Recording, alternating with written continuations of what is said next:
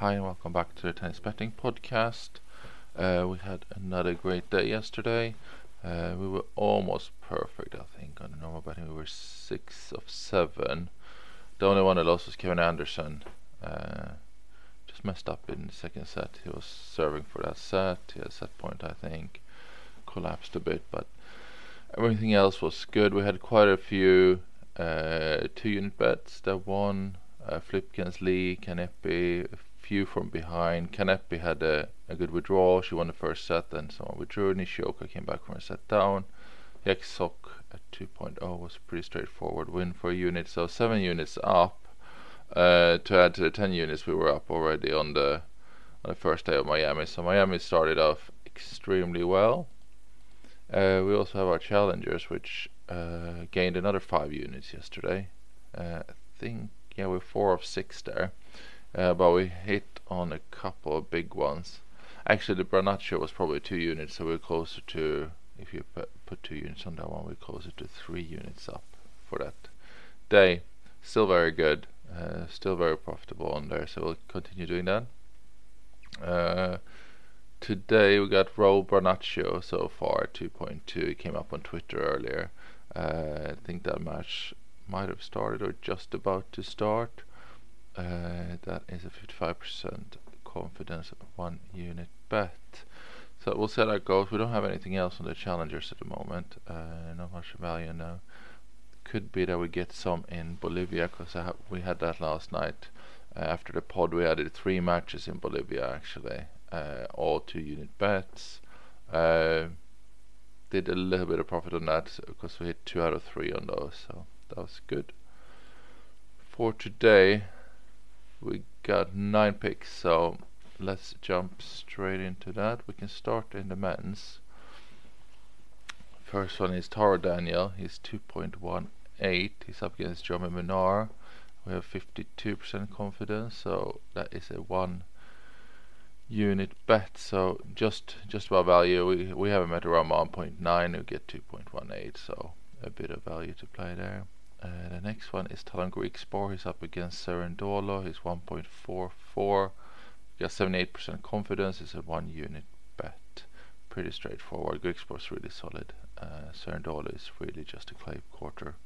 Um, and the courts in Miami are a lot faster than Indian Wells, so uh, that should be straightforward. Next one is a two unit bet. This Oscar Otte is up against Mitchell Krueger. Uh, 1.81, 72% confidence in that one. That's, that's quite a decent value on him. Is a two unit bet. Um, next, John Millman against Galan. 1.5, 74% confidence, one unit bet. So, yet again, Millman's pretty steady on these surfaces. Galan is also uh, more of a clay courter.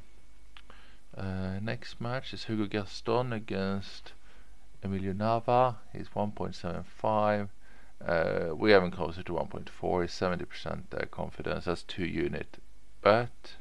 Uh, pretty good value. Nava is not really uh, fully at the ATP level in terms of quality there, and Gaston should be able to dominate that match, I think. Uh, next one and the last one of the men's is Jack Draper. 1.62 against Gilles Simon. Uh, we got 69% confidence. It's a one unit bet, so small value.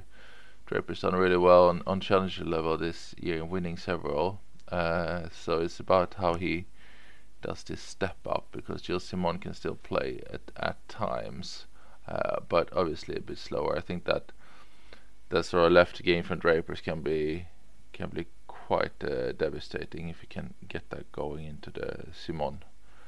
Simone backhand. We'll see how it goes. Uh, now let's do the women's. Uh, we got three matches in the WTA.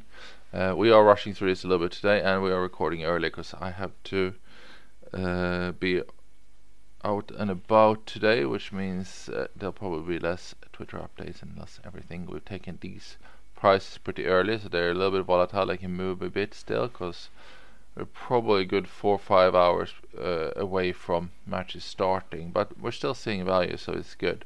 And it will also give you more time to get these bets in before anything kicks off. So first one, Karolina Muchova against Martincova, 2.24. Uh, 63% confidence as a two unit bet. Muchova should really be a clear favorite against Martincova. Uh, next one is Danka Kovinic, also two units.